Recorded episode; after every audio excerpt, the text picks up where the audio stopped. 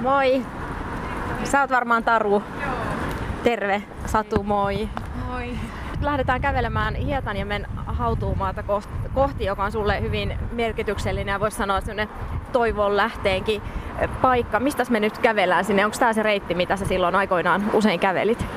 No, tämä on mun kotikatu, joka oli use, usean vuoden ajan. Mä asuin tuossa Domus Akademikalla opiskelija-asuntolassa ja tätä pitkin mä monet kerrat kävelin tätä Hietaniemen katua ja joskus sitten kävelin ohitosta oman asuntolan ulkoovista ja jatkoin matkaa tuonne Hietaniemen hautausmaalle. Puhutaan siitä kohta vähän enemmän, mutta kerro ensin kuuntelijoille, vaikkapa muutamalla lauseella voisit kertoa vähän itsestäsi, että kuka olet, kirjailija ja valmentaja Taru Hallikainen. Mä oon tosiaan kirjailija, valmentaja ja myös terapeutti. Ja äh, mun uusin kirja käsittelee eri taustoista tulevien ihmisten armon kokemuksia ja kertomuksia. Ja mä itsekin tavoittelen armoa niin suhteessa itseeni, toisiin kuin sitten koko tähän ympäröivään maailmaan ja olemassaoloon. Välillä onnistuen siinä vähän paremmin ja välillä vähän huonommin. Mä puhun muutenkin armon ulottuvuuksista paljon.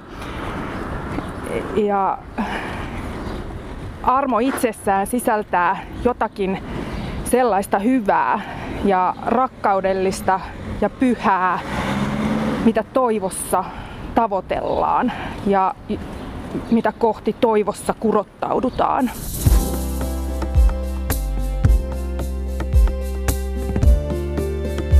Löytöretki suomalaiseen toivoon.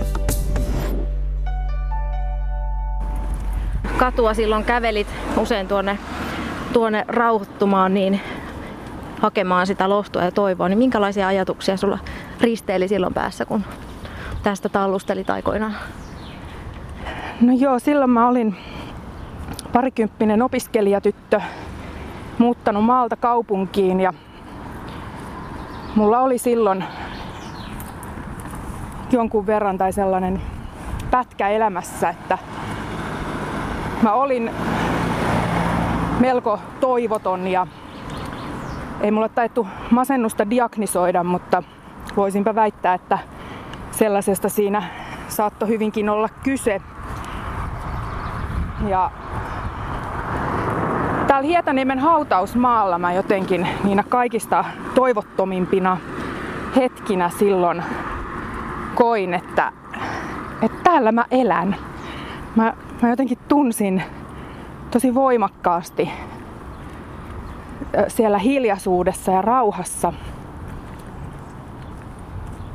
sen, miten mun oma, oma sydän lyö ja miten mun hengitys kulkee ja miten mun solut elää. Ja mä jotenkin aina siellä koin semmoisen vahvan kokemuksen siitä, että nyt on mun aika. Hmm. Mennäänkö tästä tien yli? Joo. Joo.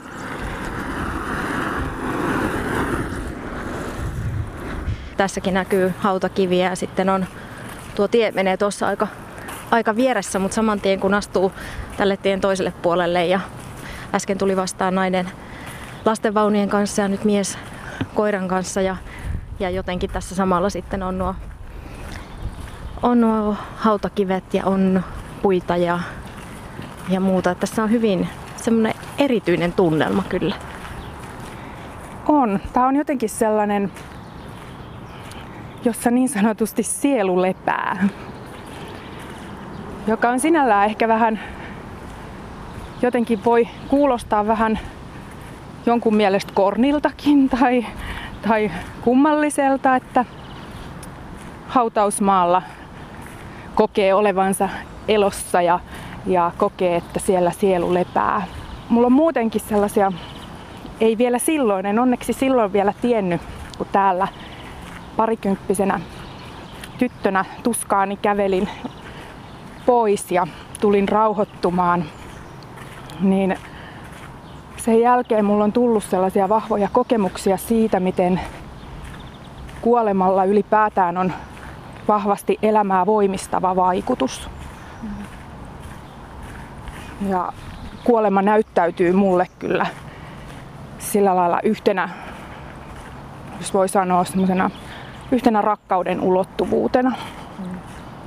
Se on varmaan semmoinen asia, mikä vaatii paljon jotenkin työstämistä ja ajattelua, koska ihmisethän yleensä kokee kuoleman hirvittävän pelottavana, jopa niin pelottavana, että sitä ei haluta missään nimessä ajatella koskaan, vaikka se on totta, että jokainen meistä joskus kuolee ja jokainen meistä joskus menettää läheisiään. Joo, ja se on ihan ymmärrettävää, koska lähtökohtaisesti kuolema on kuitenkin tälle meidän fyysiselle olomuodolle ja elämälle jotain hyvin lopullista. Ja, ja se on tuntematonta ja ihmisethän pelkää yleisesti ottaen tuntemattomia ja vieraita asioita. Mulle taas kuolema on tullut sillä lailla monellakin eri tavalla hyvin lähelle. Mulla on kahdet identtiset kaksospojat ja esikoiskaksosista toinen lapsi menehtyi mun kohtuun sillä lailla, että mä kannoin raskaudesta viimeiset 12 viikkoa elävää ja kuollutta lasta. Ja silloin äh, mullakin oli ensimmäinen neljä-viisi viikkoa. Mä pelkäsin kuolemaa oikeastaan kaikilla mahdollisilla tavoilla. Mä pelkäsin toisen lapsen kuolemaa, mä pelkäsin kuollutta lastani, mä pelkäsin ja surin heitä molempia itseäni, kaikkea mahdollista. Sitten meni, se oli neljä viisi viikkoa, mulle tuli sellainen jonkunlainen panikkikohtauksen kaltainen olotila ollessani yksin kotona ja jossakin mä kävin niin syvällä siinä kokemuksessa, että multa katosi se pelko kuolemaa kohtaa ja mä koin, että mä olin sen loppuraskauden seitsemän, kahdeksan viikkoa jollakin lailla mun molempien lasteni kanssa rajan molemmilla puolilla. Mulla nousee kyyneleet silmiin. Siitä vieläkin se ei enää sinällään mä en koe, että siihen liittyy kärsimystä, vaan, vaan se on enemmän sellaista kauneutta. Vaikka siinä on myös kipua, mutta siinä on myös syvää rakkautta, että eihän rakkaus pääty kuolemaan. Nyt ollaan siis Taru Hallikaisen kanssa Hietaniemen hautausmaalla, joka on siis Helsingin kantakaupungin länsilaidalla sijaitseva hautuumaa, joka on perustettu vuonna 1829. Tänne pikkasen kuuluu liikenteenhurina, mutta ei kovinkaan paljon. Enemmän kuuluu nämä lintujen viserrykset ja tämä kaunis vehreys, mikä tässä ympärillä on, niin kyllä, kyllä sivelee silmiä sekin, mikä on hauska huomata, että täällä kun ihmiset kävelee, niin kävelytyyli on paljon rauhallisempi kuin tuolla ihan ydinkeskustassa. Mitä toivo sinulle merkitsee? Miten sinä sen määrittelet? Toivo merkitsee mulle jotakin sellaista hyvää, joka on perustavanlaatuista hyvää elämässä ja olemassaolossa ja meissä ihmisissä. Mm. Ja se on meissä jokaisessa, se on olemassa tässä koko ajan meidän läsnä meidän kanssa. Se, että me saatetaan hukata se, kadottaa se, kulkea jotenkin harhaan kohti toivottomuutta. Elämä saattaa pakottaa meidät selkäseinää vasten, viedä kaiken toivon, osoittaa jotenkin meille, että, että mikä se meidän paikka, paikka on maan matosena. Silti toivo ei koskaan katoa. Se on aina, se vain on. Onko toivottomuus sinun mielestäsi yksilön asia vai, vai jotain muuta? Se on se, toki se on yksilön asia, kun yksilö sitä kokee. Silti se ei ole vain yksilön asia. Se on ihan samalla lailla kuin armokin, niin me ollaan samassa me kaikki ihmiset ollaan samassa armon ja toivon veneessä. Ja me vaikutetaan toinen toisiimme. Meillä on jokaisella valtaa suhteessa itseemme ja suhteessa toinen toisiimme. liikuttaa sitä meidän yhteistä armon ja toivon venettä. Ja siinä mielessä siihen kytkeytyy myös se vastuu, että miten minä käytän sitä minun valtaosuuttani siinä veneessä. Sen voi vaikka ajatella kirkkoveneen yhtenä airona, jota itse soutaa, kun muut soutaa sit niitä muita airoja. Ja tietysti se suunnan, suunnan määrää hyvin pitkälti sitten se enemmistö, että mihin suuntaan he sitä venettä soutaa. Silti meillä jokaisella on se meidän oma paikka ja, ja meidän oma rooli ja oma vastuu siinä. Silloinkin, kun me ei ää, edes soudettaisi, kun me vaan ollaan ja istutaan kyydissä. Voiko toivottomuus tai, tai miten näet, toivottomuus voi varmaan olla myös siis kollektiivista ja, ja mitä siitä sitten seuraa? Mm. Voi, voi toivottomuus olla. olla. Mä jotenkin ajattelen, että tietysti mulla tulee sodat mieleen, jossa toivottomuus todellakin on kollektiivinen yhteinen kokemus.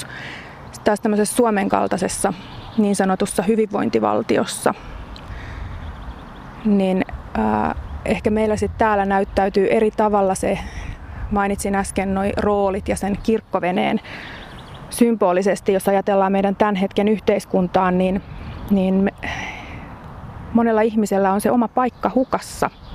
He ei välttämättä miellä sitä, että että et he on siinä kirkkoveneessä mukana. He ei välttämättä ymmärrä, miksi he on siinä, jos he on mukana.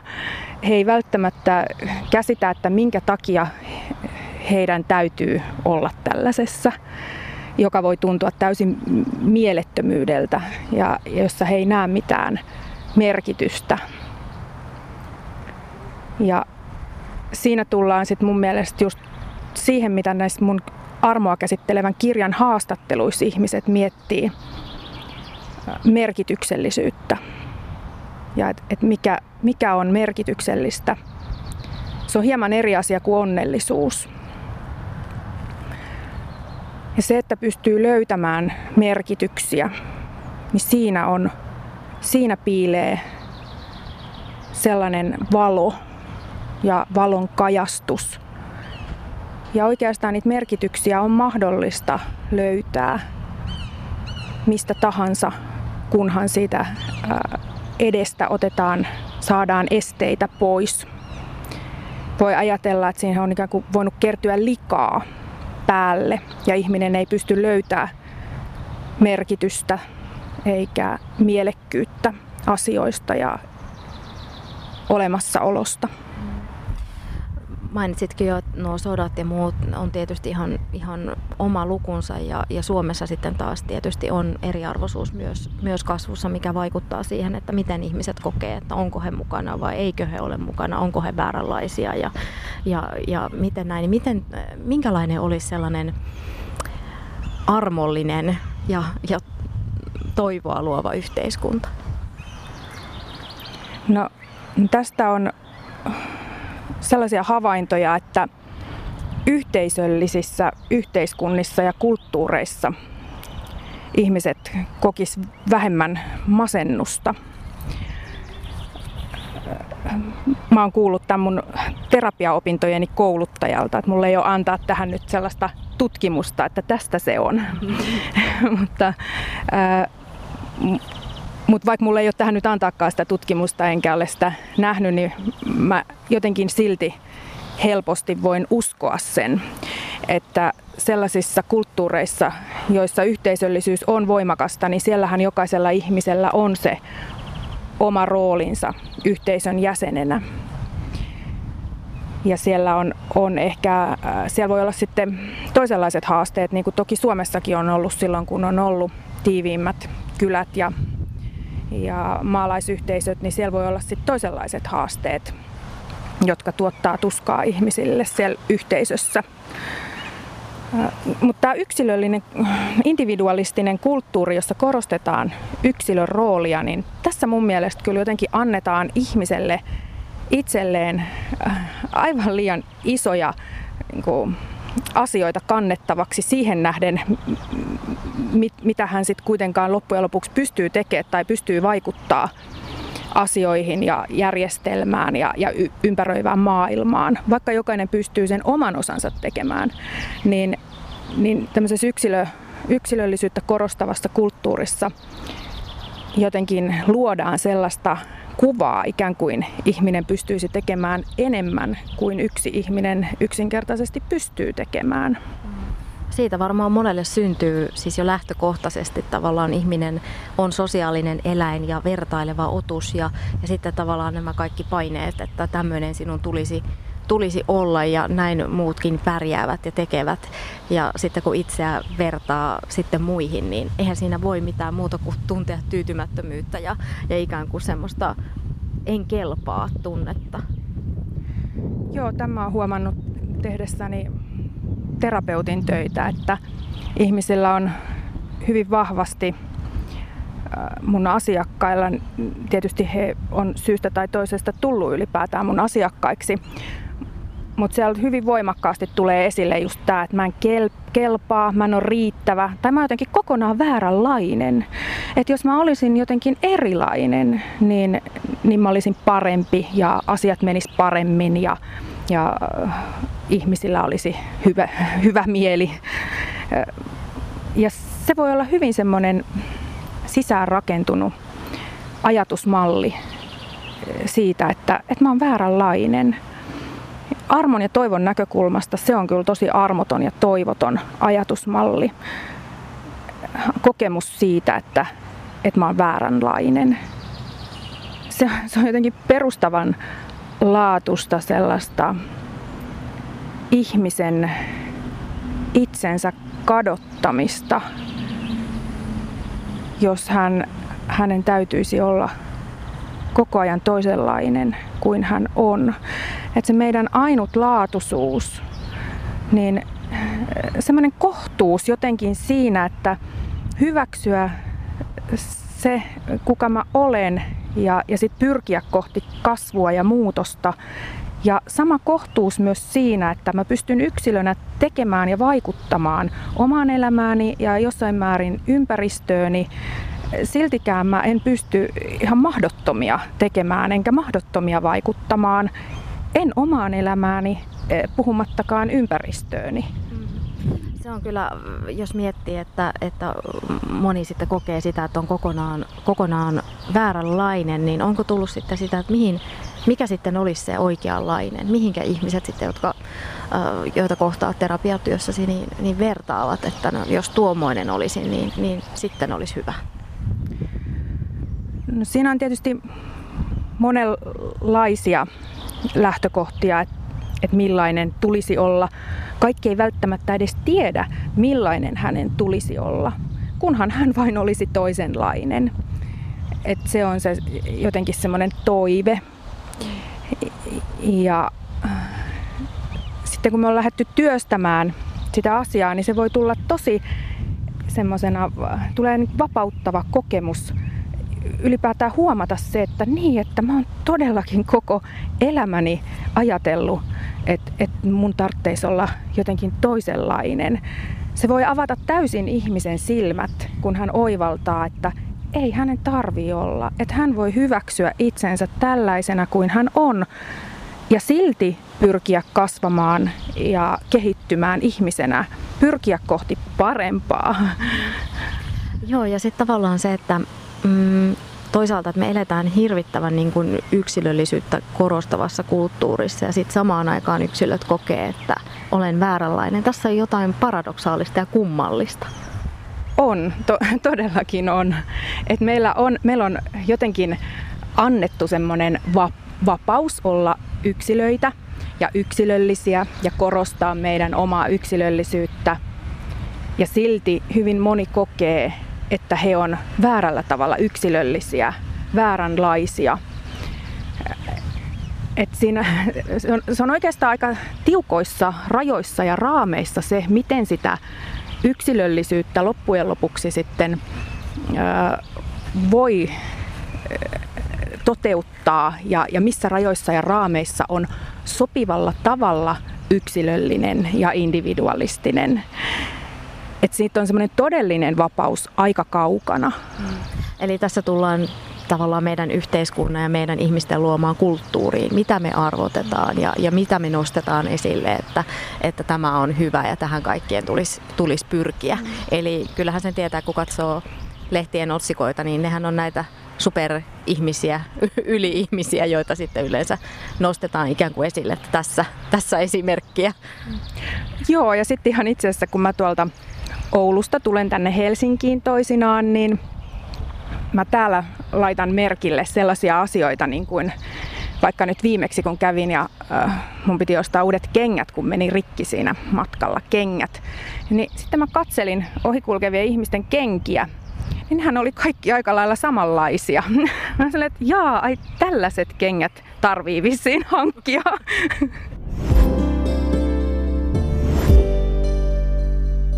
Ollaan Helsingissä Hietaniemen hautausmaalla puhumassa Toivosta kirjailija Taru Hallikaisen kanssa. Tänne on haudattu muun muassa Mannerheim ja Kekkonen. Luitko muuten silloin aikoinaan, kun täällä paljon kävit kävelyllä, niin, niin näitä hautakivien tekstejä samalla? Kyllä mä niitä joskus luin, mutta ehkä mä en kuitenkaan siihen sillä lailla keskittynyt siihen, siihen vaan mä olin, tavallaan mä meditoin hautausmaalla. Et se oli sellaista meditoivaa kävelyä, mitä mä tein. Eli ympäristö ja liike ja tavallaan sitä kautta se rauhoittumisen tunne. Joo, mulle muutenkin on sellainen meditoiva kävely on mulle jotenkin hyvin sopiva rauhoittumisen ja semmoinen omaan keskukseen menemisen muoto, missä mä löydän semmoisen rauhoittumisen ja rauhan. Ja sitä kautta pystyy sitten taas näkemään ja kurkottamaan kohti armoa ja kohti toivoa ja kohti valoa. Tosiaan olet kirjoittanut kirjan Armon kintereillä, johon kokosit eri ihmisten ajatuksia ja käsityksiä armosta. Miksi halusit kirjoittaa kirjan juuri armosta? No klassisesti joskus on kuullut kirjailijoiden sanovan, että he eivät valinneet aihetta, vaan aihe valitsi heidät. ja halusin tai en, niin mun on todettava, että näin kävi. Mä aika kauan vastustelin tätä armo-aiheesta kirjan kirjoittamista. Musta tuntuu, että mulla ei ole siitä sanottavaa. Mä en tiennyt mitä ja miten mä siitä ylipäätään sanoisin. Lisäksi mä koin jonkunlaista alemmuuden tunnetta koko sitä sanaa kohtaan. Koin, että en ehkä ole ansainnut sellaista asiaa kuin armon kirjoittaminen armosta. Ja se sana ei kuitenkaan jättänyt mua rauhaan. Se alkoi seurata mua erityisesti mun edellisen kirjan ilmestymisen jälkeen, jossa mä kerron, kerron tästä ensimmäisestä raskaudestani, jossa toinen kaksospojistani menehtyi raskauden loppupuolella. Ja jotenkin sen kautta, kun mä koin olevani armossa ja hyväksyneeni sen kokemuksen ja mun elämän siltä osin sellaisena kuin se on ja sillä lailla kuin se meni, niin se armosana alkoi tosiaan vaania mua. Se aina putkahti mun päähän. Saattoi olla kauankin poissa ja sitten se taas tuli mun mieleen. Ja Välillä elämä oli niin hektistä, mä toimin semmoisessa työtehtävässä, että elämä oli aivan minuuttiaikatauluun ja oli kolme pientä lasta ja silloinkin se aina välillä putkahteli, mutta mä ajattelin, että tässä elämäntilanteessa ei ole nyt tarpeellista miettiä kirjan kirjoittamista armosta. Et nyt ei ole tähän aikaa oikeasti. joo, joo, ei ollut aikaa eikä ollut armoa tarpeeksi. että, että se oli niin kuin... Armotonta ajankäyttöä. Kyllä. Ja No, mutta se ei auttanut. Mun räpiköinti ja rypistely vastaan ei, ei auttanut.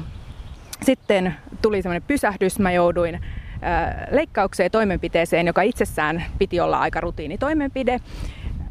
Se ei kuitenkaan ollut sitä, vaan mä jäin vuotaa verta ja sisäisen, sisäinen verenvuoto ja, ja mä menetin aika paljon verta ennen kuin tilanne huomattiin.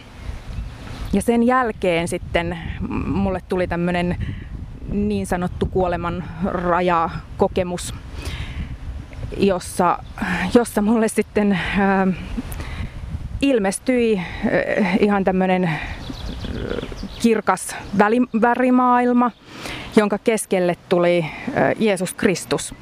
Ja mä olin hieman hämmentynyt. Mä muistan siinä sairasvuoteella, kun mä vielä totesin tämän, tämän tota, hallusinaation edessä, että erehdyitkö sä, että kun mä en ole uskossa, että oliko sä menossa tuohon naapurivuoteeseen.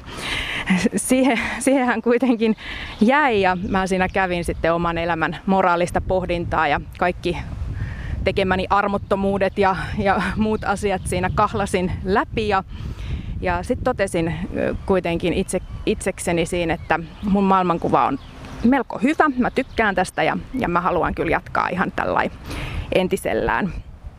Eli en tullut uskoon. Kävin tämmöisen keskustelun siinä.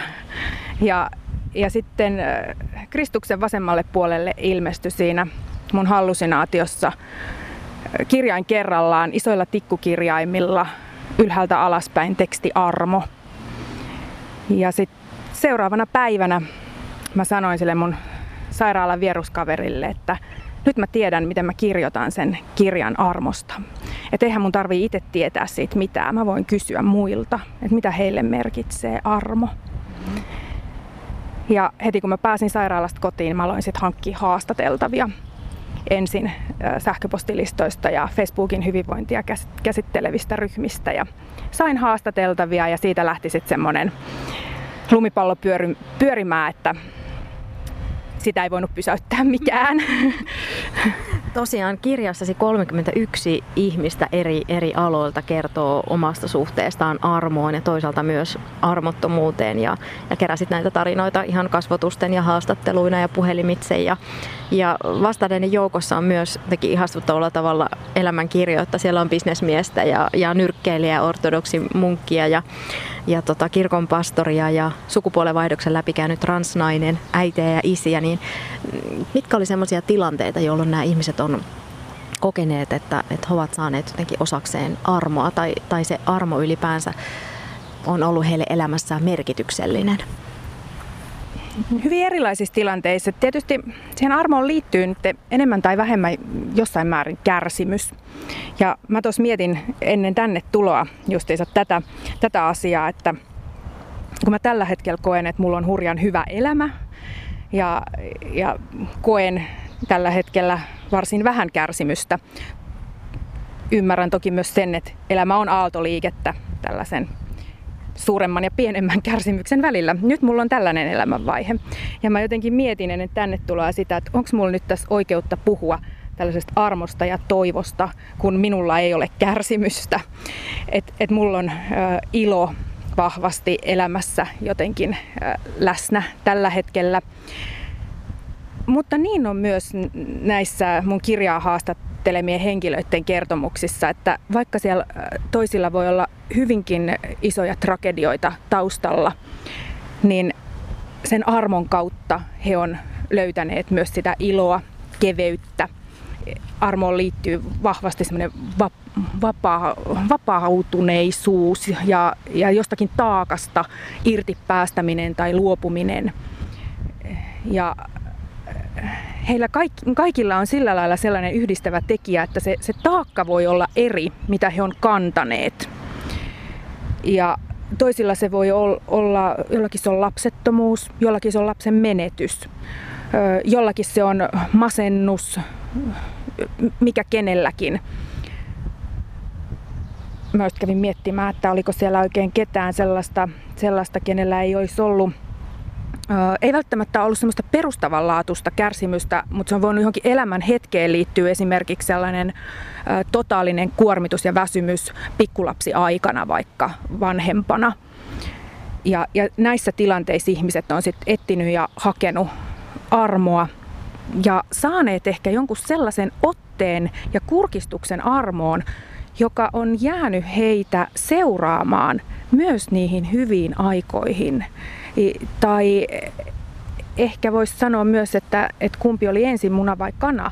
Että miten paljon se, se armon kokeminen ja, ja siitä semmoisen jonkunlaisen pilkahduksen ja otteen saaminen on vaikuttanut siihen, että heillä on sit sen jälkeen he on kokenut elämän varsin hyvänä ja merkityksellisenä, mikä ei tarkoita sitä, että se olisi ollut helppoa Niin, mutta tässä ajassahan on pitkään ollut meillä sellainen onnellisuuspuumi, siis ikään kuin, että että, että tavallaan elämän täytyy mennä tietyn käsikirjoituksen mukaan ja jos ei mene, niin meni pieleen kaikki mm. jotenkin. Ja, ja tavallaan, että kun elämään ei ole elokuvaa, se ei mene ikinä käsikirjoituksen mukaan. Että siitä, sitäkin kautta tulee jotenkin semmoinen niin kuin monelle eh, semmoinen kohtuuton tavoite, jonka, joka tavallaan elämä ei mene niin. Joo, tämäkin tulee näissä haastatteluissa esille, että ihmisillä on ollut oikeasti tällaisia käsikirjoituksia, että näin minun elämäni sitten tulee menemään. Ja yllätys, yllätys, se, se ei välttämättä ole sitten mennytkään ihan niin. Siitä huolimatta se on voinut osoittautua heidän armoksi, että se ei ole mennytkään niin tai onkin osoittautunut. Et, et kyllä se niinkin on, että ihminen ei välttämättä aina tiedä, mikä, mikä on hänelle parasta. Et kyllä se elämä sit, sit saattaa kuitenkin viedä meitä siihen suuntaan, mikä on meille parasta. Joskus aika raadollisinkin keinoin, jos me ei itse suostuta sitä näkemään eikä, eikä ymmärtämään. Pidetään kynsin hampain kiinni siitä, minkä me luullaan olevan meille parasta. Hmm. Ja niin kuin puhuit jo aiemminkin sitä, että tavallaan elämään kuuluu tietty määrä kärsimystä. Ja, ja sitten se niin kuin usein ihmisethän kuvaa, kuvaa usein myös sitä, että se ei välttämättä mitenkään, mitenkään jalosta. Mutta näetkö, että onko niin kuin kärsimys jotenkin siis, ää, niin kuin, että sitä kautta voi löytää siis jotain uutta tavallaan, tai voiko löytää ihminen itsensä kärsimyksen kautta? Kyllä kärsimys on, kärsimystä voi tosiaan katsoa monesta eri näkökulmasta, kuten kaikkea muutakin. Ja kärsimyksen yksi näkökulma on se, että sitä kautta ihminen voi todella löytää itsestä uutta. Ihminen voi lähteä kasvun tielle, kasvaa kärsimyksen kautta.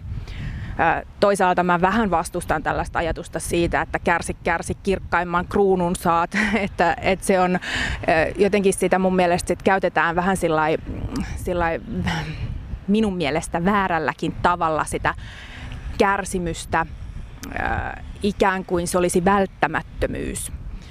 Mä en, mä en näe, että se, olisi, se voi olla joskus välttämättömyys, mutta sitten taas se kärsimys itsessään, niin e, ei se välttämättä ole kuitenkaan niin pahasta kuin se ehkä meistä tuntuu sillä hetkellä tai tällä hetkellä. Et kärsimys on tosiaan hyvin luonnollinen osa ihmisen elämää.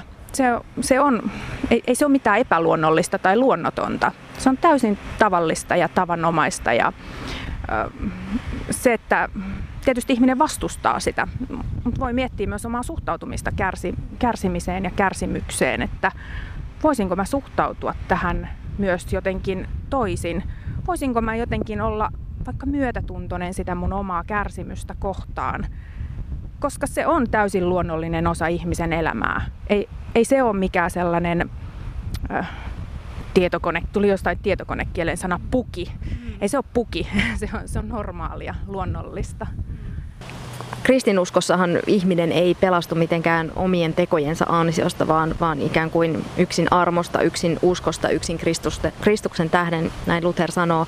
Miten tämä vaikuttaa meidän käsitykseemme armosta? Kuinka paljon se tulee sieltä kristinuskon kautta? No, ylipäätään sana armo on hyvin vahvasti kietoutunut meidän kulttuurissa kristinuskoon.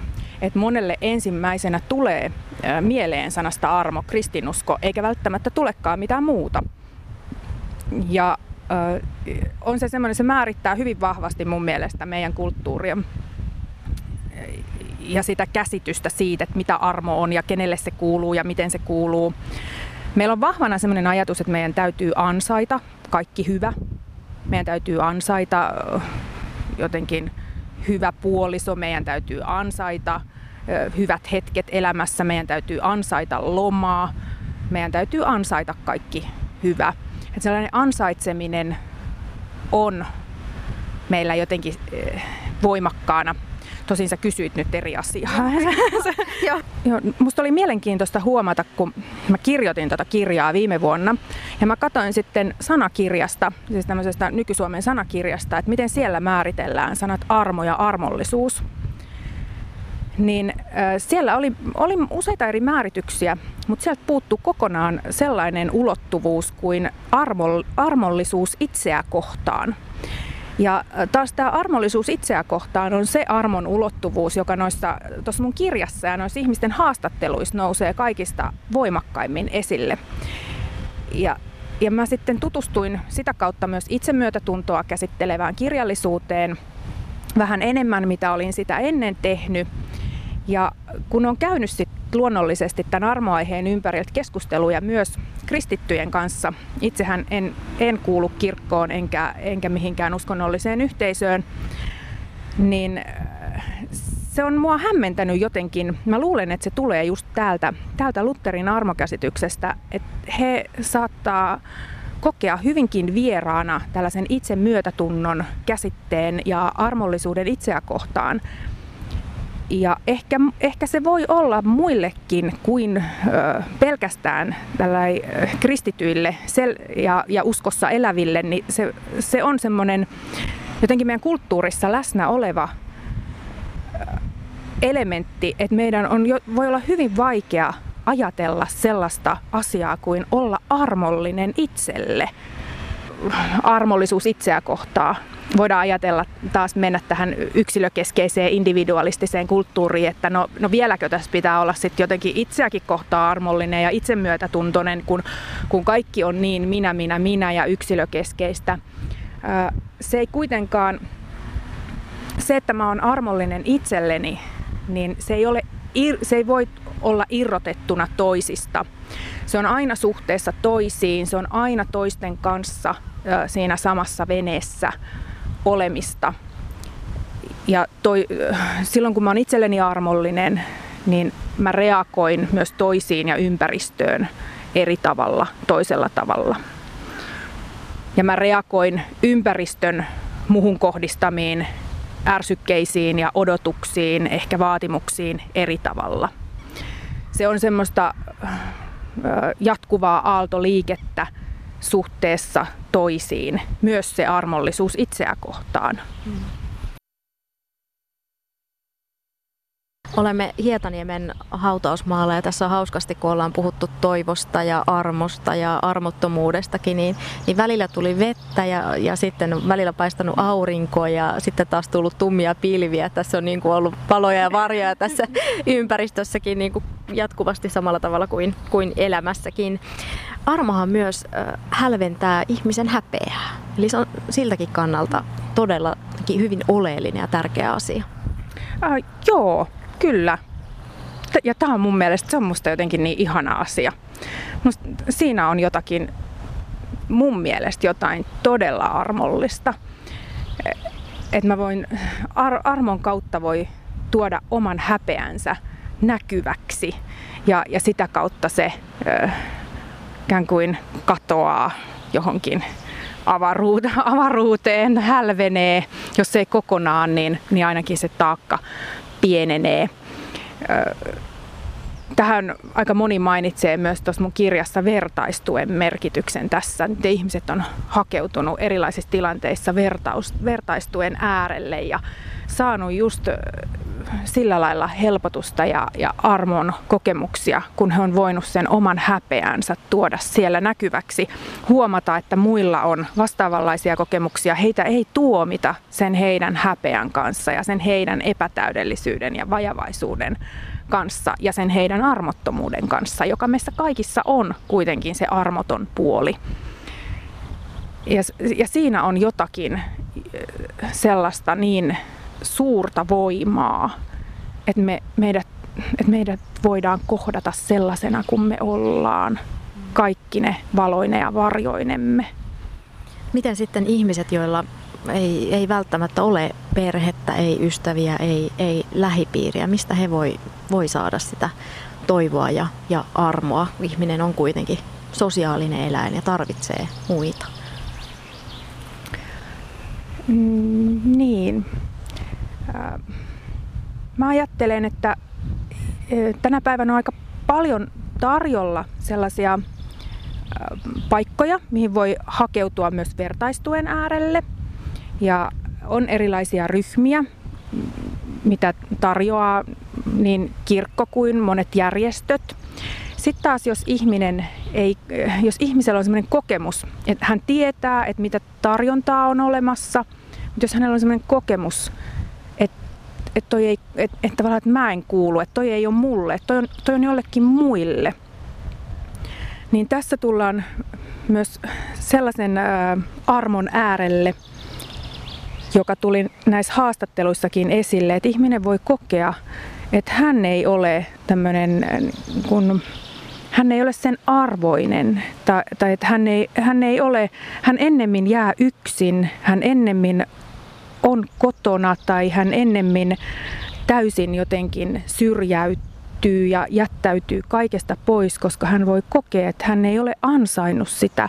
Että hän voisi mennä toisten ihmisten pariin, on yksinäisille tarkoitettuja vertaistukea ja, ja tilaisuuksia, mutta hän voi kokea, että hän, hän ei ole sen arvoinen. Ja siihen tietysti, jos olisi semmoinen viisasten kivi, joka auttaisi, san, auttaisi, että miten päästä tästä tällaisesta häpeän ja armottomuuden oman pään sisäisestä ajattelusta eroon tai, tai loiventaa sitä jotenkin, niin ihan täydellistä vastausta mulle ei ole tähän, tähän antaa, mutta jokainen voi tietysti miettiä, miettiä sitä, että mistä sellainen kumpuaa, voiko ympäristö jollakin lailla ikään kuin tulla niin sanotusti puolitiehen vastaan, jos huomaa, että omassa lähipiirissä tai omassa tuttavapiirissä on tämmöinen henkilö, joka eristäytyy ja se häpeä on monesti siellä eristäytymisen takana. Toisaalta ihmisillä voi olla myös sitten sellaisiakin kokemuksia, että, että he voi olla, olla isossakin ryhmässä, isossakin porukassa, kokea silti yksinäisyyttä siinä isossa ryhmässä ihmisten keskellä. Et yksinäisyyden kokemus ei, ei kuitenkaan ole vain, vain sitä, että, että on fyysisesti, konkreettisesti yksin, vaan sitä voi kokea myös ihan perheen keskellä. Että on monenlaisia yksinäisyyden kokemuksia. Ja siinä on, jos armon kautta ajattelee sitä, niin silloin siinä on joku yhteys suhteessa itseen, toisiin ja maailmaan on tukossa ja lukossa. Ja, ja silloin voi kokea kaiken merkityksettömänä, tarkoituksettomana. Missään ei ole mitään järkeä. Tähän mä oon joskus sanonut, kun mä oon, oon keskustellut ihmisten kanssa, jotka on sanonut, että kun missään ei ole mitään järkeä. Mä oon sille, että ei kuule olekaan, että turha sun on sitä hakea, kun ei missään ole mitään järkeä. niin. Että tavallaan se merkityksellisyys täytyy löytää itse. Kyllä, että sitä ei voi sillä lailla kenellekään antaa. Sitä, siinä voi mm, pyrkiä jotenkin pyrkiä olemaan läsnä, pyrkiä jotenkin huomioimaan tyrkyttämättä tai, tai jotenkin liikaa tunkematta mitään. Et sillä lailla herkällä korvalla jotenkin olla läsnä ja kuunnella silloinkin, kun toinen on hiljaa. Mehän voidaan kuunnella toista hyvinkin paljon silloinkin, kun toinen on aivan hiljaa. Siltikään kenellekään ei voi antaa armon kokemuksia eikä merkityksellisyyden kokemuksia sillä lailla, että et, et hän hän pääsisi irti sellaisesta merkityksettömyydestä, jonka keskellä ja vallassa hän ehkä on. Samaten omalla kohdalla, kun kokee merkityksettömyyttä, niin, niin sekin on, silloin, silloin kun se yhteys on katki, niin, niin silloin kaikki voi tuntua täysin toivottomalta. Ja sitten kuitenkin niissä pienissä asioissa, siinä, että että mä näen sen kukan siinä kedolla, se, että mä kuulen niiden lintujen laulun, se, että mä tunnen sen oman hengityksen ja että kaikki on hyvin. Kun kuitenkin pohjimmiltaan tämä maailma on ihan täydellinen koko ajan. Ihminenhän voi oppia asioita ja koko, koko elämänsä ajan, niin millä tavalla voisi, jos haluaa, niin itseään ikään kuin opetella vähän myötätuntoisemmaksi tai, tai armollisemmaksi niin, että, että sitten jotenkin, jotenkin olisi semmoinen niin kuin ainakin hetkittäin semmoinen hyvä sisäinen rauha.